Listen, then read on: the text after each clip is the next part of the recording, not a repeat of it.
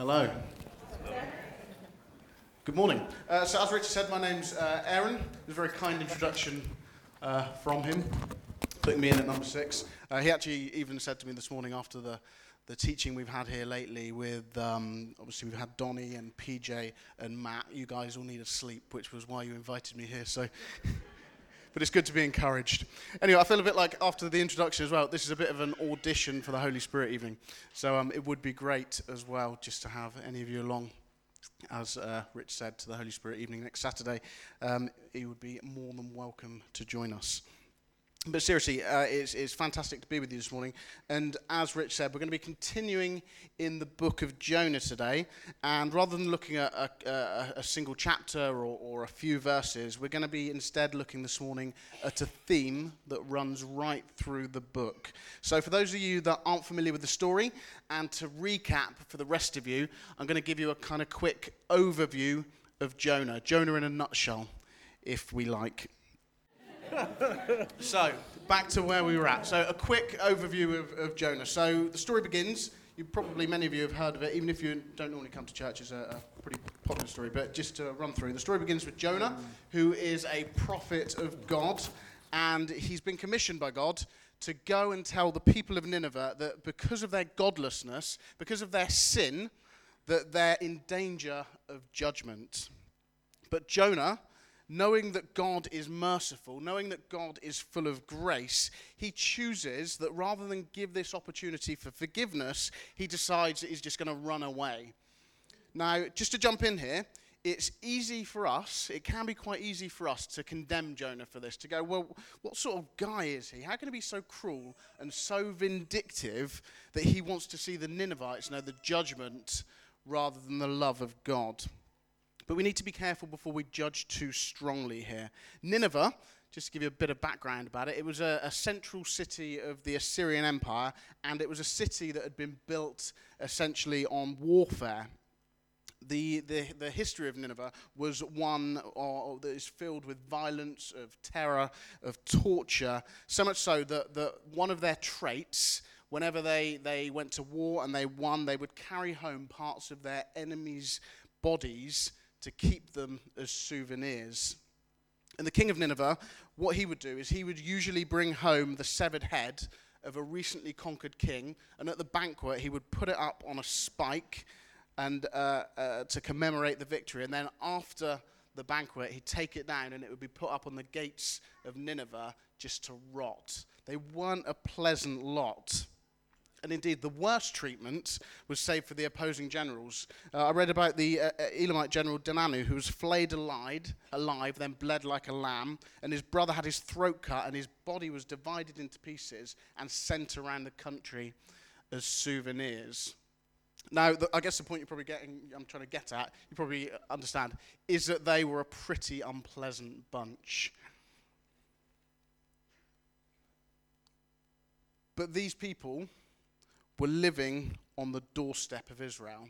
These people were threatening to invade. And I guess, as an analogy, to bring it forward to today, if you were a Syrian Christian living in an area that, that was not yet occupied by ISIS, but knowing that an attack is imminent, imminent, would you A, be brave enough to go into their land and to preach the gospel, and B, knowing all that they'd done, in your heart of hearts, would you want to be the one that saved them from destruction? Or would actually you rather think they deserve the judgment they're going to get? I'd rather they face justice.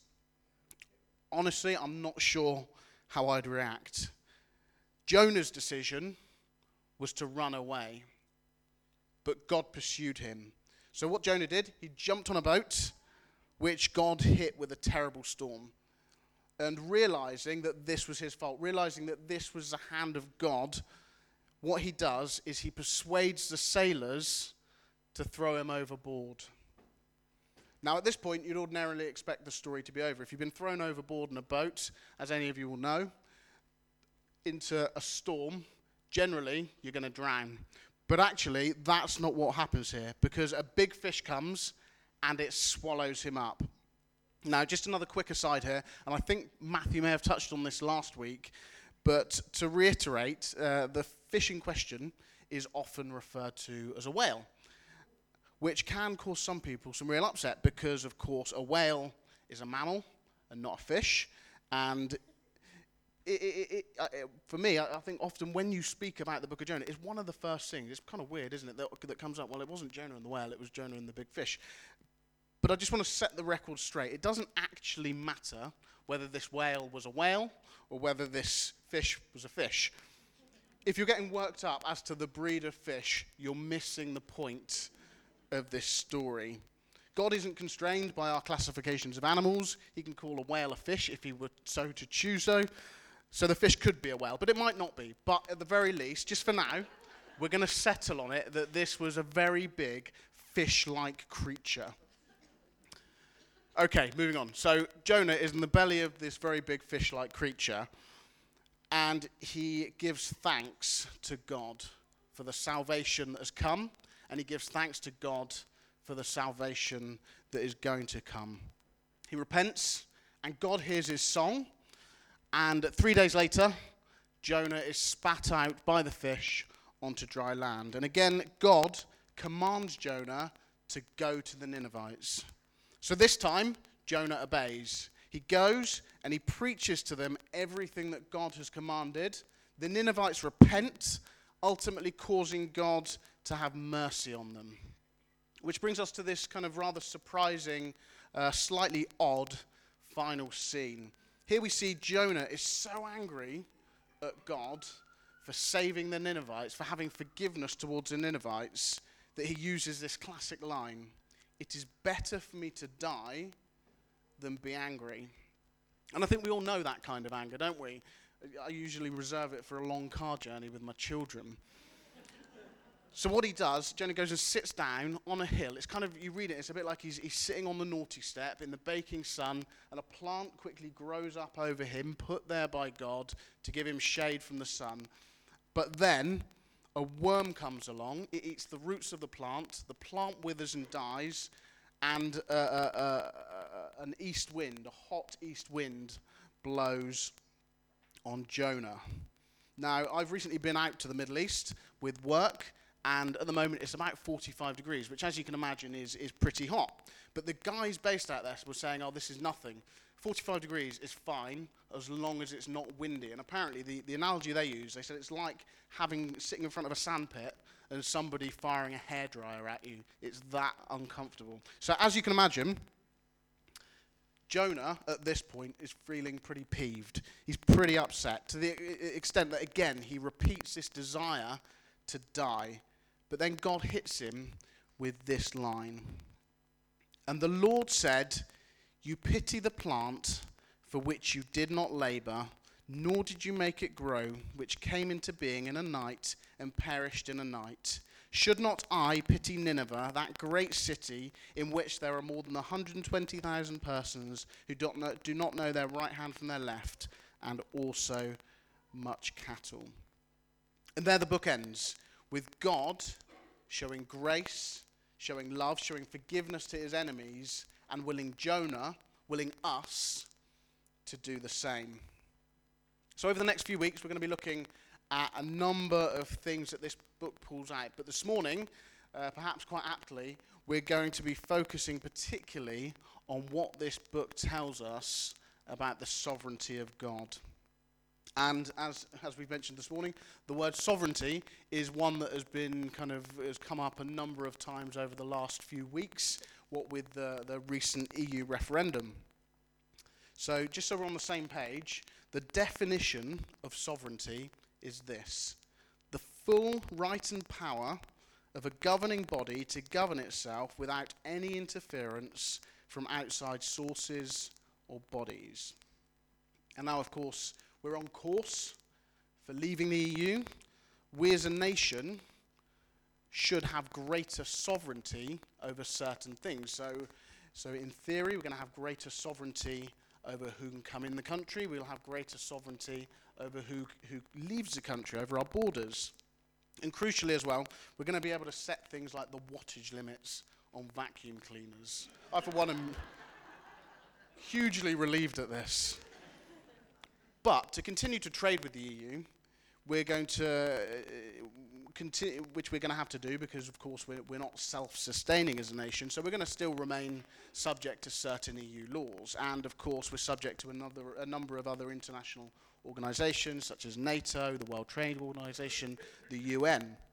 So we are a sovereign nation, but like all sovereign nations, like every nation in the world, our sovereignty is limited. It's a relative concept. Arguably, we're now more sovereign, but we don't have complete sovereignty. We're still reliant on others. No country can exist without external influence. However, the sovereignty of God, which I'm talking about, is a completely different matter.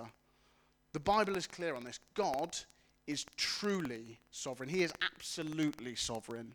There's no higher power that He's subject to.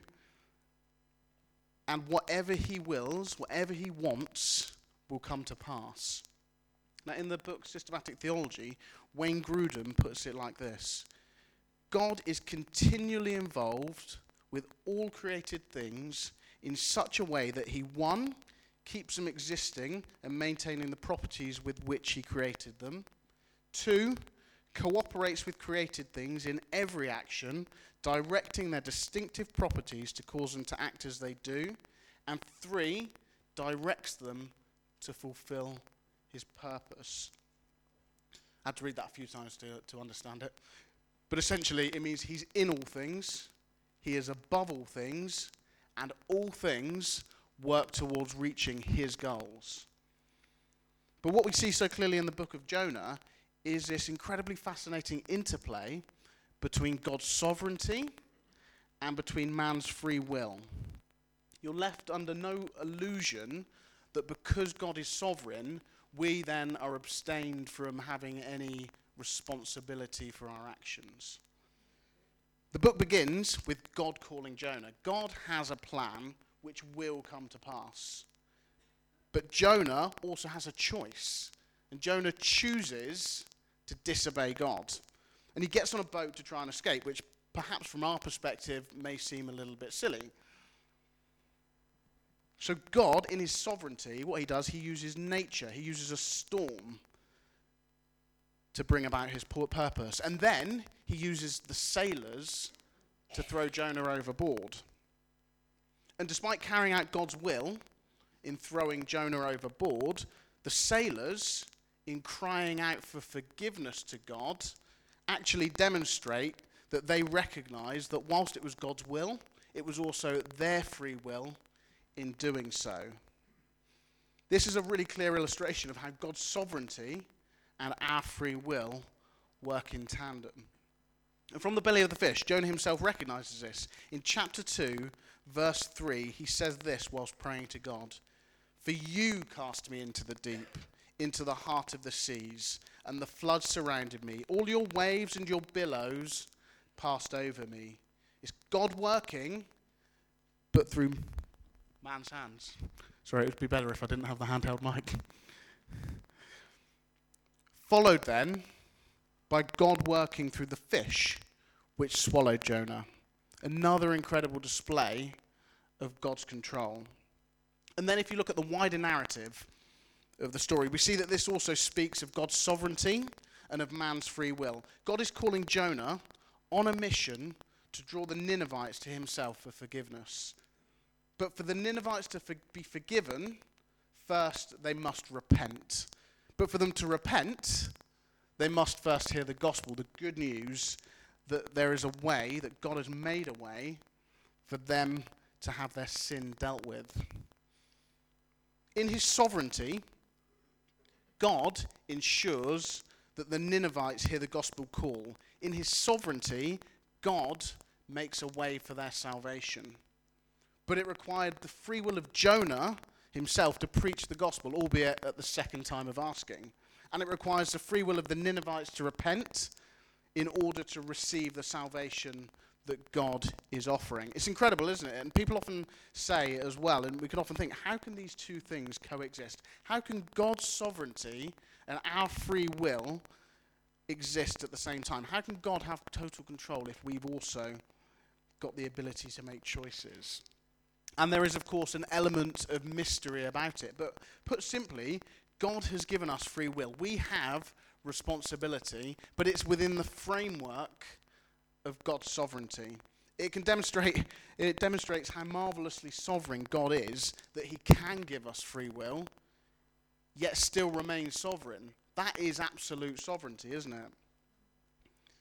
Then of course we see at the end of the story God exercising again his sovereignty over nature in that uh, he sends the worm, first he, he grows the plant, and then he sends the worm to eat the roots of the plant so that it withers, in order to teach Jonah the lesson that God cares for all his creation and that mercy and grace are God's to give and not ours.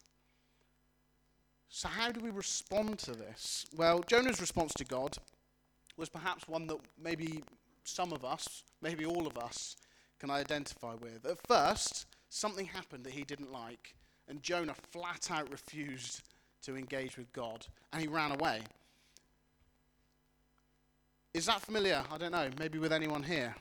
Have you ever been in a position whereby you wanted something so badly that you refused to consult with God? You refused to pray about it because you thought, well, maybe actually this isn't God's will for me, so I'm just going to ignore what God's got to say on this situation.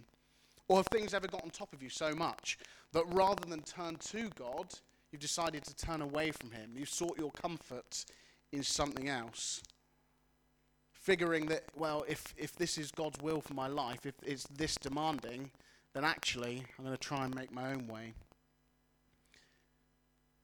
But what happens next? Jonah then repents.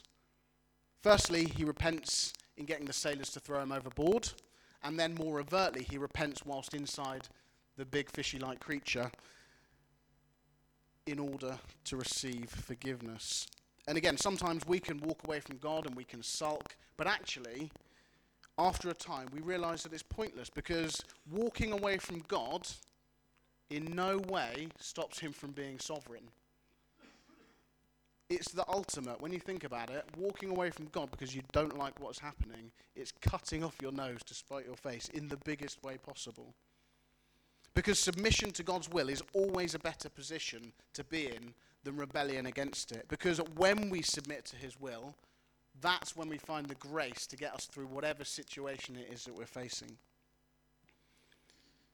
But then again, after preaching to the Ninevites, rather surprisingly, we see Jonah fall away from God's grace again. Again, raging with anger that God wouldn't extend his forgiveness, sorry, that God would extend his forgiveness to those that he, Jonah, didn't think were worthy of it. Again, this might be a pattern for us that we flip flop between accepting God's sovereignty when it suits us and not accepting it when it doesn't suit. It's kind of like a circumstance based acceptance of God's will, which actually means that we're not really accepting God's sovereignty at all. It's like we've got it backwards. Like I said, we have free will within the framework of God's sovereignty, but often we want God to be sovereign within the framework of our free will. The truth is, what we think, what we feel, about sovereignty often reflects, it tells us a lot about what we believe about God. Jonah was worshipping the wrong thing. His love for the people of Israel, his love for his own righteousness, his hatred for the Ninevites all trumped his love for God. If we're unable to rejoice in the fact that God is sovereign over all things, then we too are worshipping something other than God. And don't get me wrong, I'm not saying that we can't be upset. We can't be disappointed with things that happen to us. It's okay to be disappointed. It's okay even to be angry at times when things don't go our way. But how we respond to those emotions is key. We must choose to direct our disappointment, our anger, our, our, our upset towards God, to turn to Him with it and not turn away from Him. Because when we do this, when we seek God with these things, we find that there is no greater truth than the truth of God's sovereignty. We see the truth that is revealed in Romans 8:28. And we know that for those who love God, all things work together for good, for those who are called according to his purpose. God is just. God is loving. God is full of grace and mercy. His plan for our lives will always be better than our own. We need to align ourselves with God so that we can see this. Now, if you could turn with me to Acts chapter 10, we're going to see what this practically looked like in the New Testament for Peter. So it's page 646 in the Bibles that hopefully you'll find in your chairs.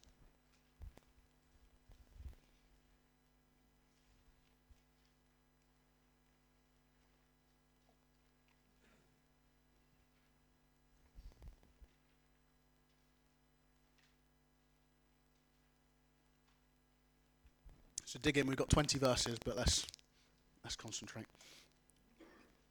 Okay. At Caesarea, there was a man named Cornelius, a centurion of what was known as the Italian cohort.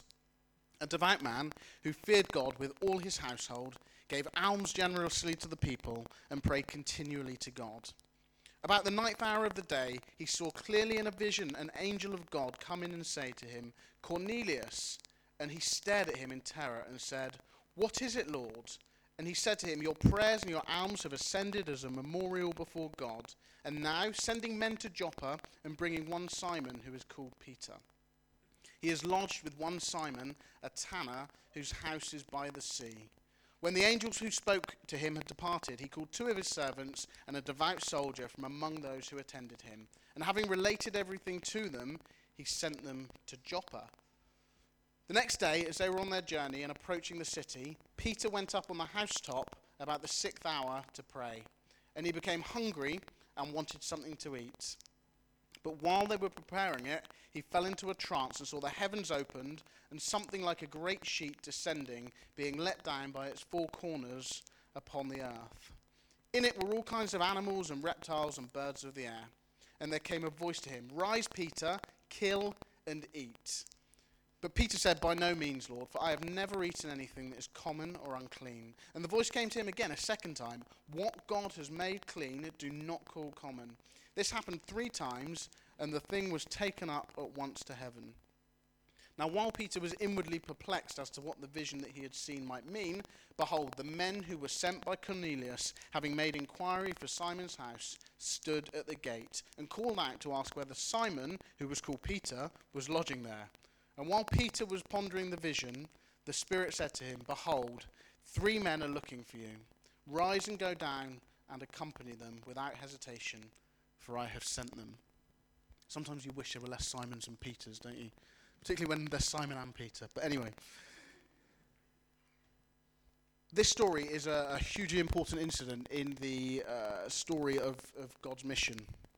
Because up until this point, the church had been almost exclusively Jewish. But here, God is calling Peter to do effectively what he was calling Jonah to do, but taking it one step further. In that he wanted the gospel to break out not just to one other city, but he wanted the gospel to break out to all people. And we find here some interesting opposing parallels with the story of Jonah. The first of these is, is the place of Joppa in going to Joppa, Jonah is trying to flee from the presence of God, is not where Jonah's supposed to be. On the contrary, we read in chapter 9 of Acts that Peter is in Joppa, having been led there by God. And whilst he is there, he's on the roof praying. Again, this is in contrast to what Jonah's doing. He's actively seeking instead of escaping God's presence. And it is from Joppa that God sends him on his mission. Which leads us to the second parallel that God's mission is more important than man's opinions. Like Jonah, Peter was prone to being over opinionated. He would have been a rough and burly fisherman, and he would have said what he meant. He would have meant what he said, even if perhaps sometimes he hadn't thought it out properly. Of course, we read in Matthew 21 Peter even trying to rebuke Jesus. And like Jonah, he wouldn't have wanted to go to Cornelius' house to preach the gospel because Cornelius was a Roman, he was a Gentile. He would have been considered unclean. But in this vision, God is revealing to Peter that the grace of God extends further than to just the Jews, it can reach all people. And in contrast to Jonah, Peter, despite his personality, despite his own personal views, recognized that God's mission is more important than his opinions. And we need to grasp this just as Peter did. God is sovereign. His will always comes to pass, regardless of whether we agree or not. And there are two ways we can respond. Like Jonah, we can rebel. Or like Peter, we can obey. The outcome will be the same, but one path brings considerably more hardship. Which brings me to the third parallel. God always gets the people that he's after. Jonah 3, verse 5 The Ninevites believed God. A fast was proclaimed, and all of them, from the greatest to the least, put on sackcloth. Acts 10, verses 44 to 48. While Peter was still speaking these words, the Holy Spirit came on all who heard the message. The circumcised believers who had come with Peter were astonished that the gift of the Holy Spirit had been poured out even on the Gentiles, for they heard them speaking tongues and praising God. Then Peter said, Surely no one can stand in the way of their being baptized with water. They have received the Holy Spirit just as we have. So he ordered that they be baptized in the name of Jesus Christ, and they asked Peter to stay with them a few days. In both circumstances, this was God's sovereign plan that he would be able to give them righteousness and call them into his family. And this plan hasn't changed. If you're a Christian this morning, this is the message, the, the sorry, this is the mission that God is calling you into. Just to remind ourselves of the great commission Jesus, Jesus gave us, Matthew 28, verse 18. And Jesus came and said to them, All authority in heaven and on earth has been given to me. Go therefore and make disciples of all nations, baptizing them in the name of the Father and of the Son and of the Holy Spirit, teaching them to observe all that I have commanded you. And behold, I am with you always to the end of the age. This is why, if you're a Christian, this is why we're Christians. This is what we're called into. And we can look at Jonah and wonder why, why did Jonah run away from his calling? But actually, in doing so, we can be blind to the fact that we ourselves are doing exactly the same thing. Where does sharing the gospel sit in your list of priorities? What's your life generally oriented towards? Is it about furthering your career? Is it about building a stable home? Is it about looking after your health? What is the thing around your which your life revolves? Because all of these things, they're all good and they're all noble things, but our highest calling is the mission of God. This, as it was for Peter and for Jonah, is actually our very purpose for being. And we've got to remember that this is God's mission, it's not ours. Our job is just to obey. His sovereignty will determine the fruitfulness. We don't need to worry about that. He is calling a people to himself, and he will succeed. And what about if you're here this morning and actually you would say, I'm, I'm not a Christian, I, I, I wouldn't describe myself as such, I, I, don't, I don't know Jesus personally? Well, God is sovereign, He doesn't do coincidences. If you're here this morning, it's because God wants you to know that He is sovereign. If you're here this morning, it's because God wants you to know that regardless of international conflict, regardless of economic turmoil, regardless of whatever it is that is going on in your life this morning, He has a plan. You're here this morning because, as per Jonah's message to the Ninevites, as per Peter's message to the Romans, God has made a way for you to be part of that plan. You're here this morning to know that He sent His Son, Jesus, to die, to pay the price for all the things that you've ever done wrong. And if you're like me, that's a pretty long list. But if he can forgive the Ninevites, then he can certainly forgive you. But you have to respond. God is sovereign. But in his sovereignty, he has given us free will. You can choose to accept Jesus' sacrifice and partake in God's plan, which, just to reiterate what I read from Romans 8, says this And we know for those who love God, all things work together for good for those who are called according to his purpose. Or you can choose to reject the one who is sovereign over all things. But beware, you may end up in the belly of a big fish like creature.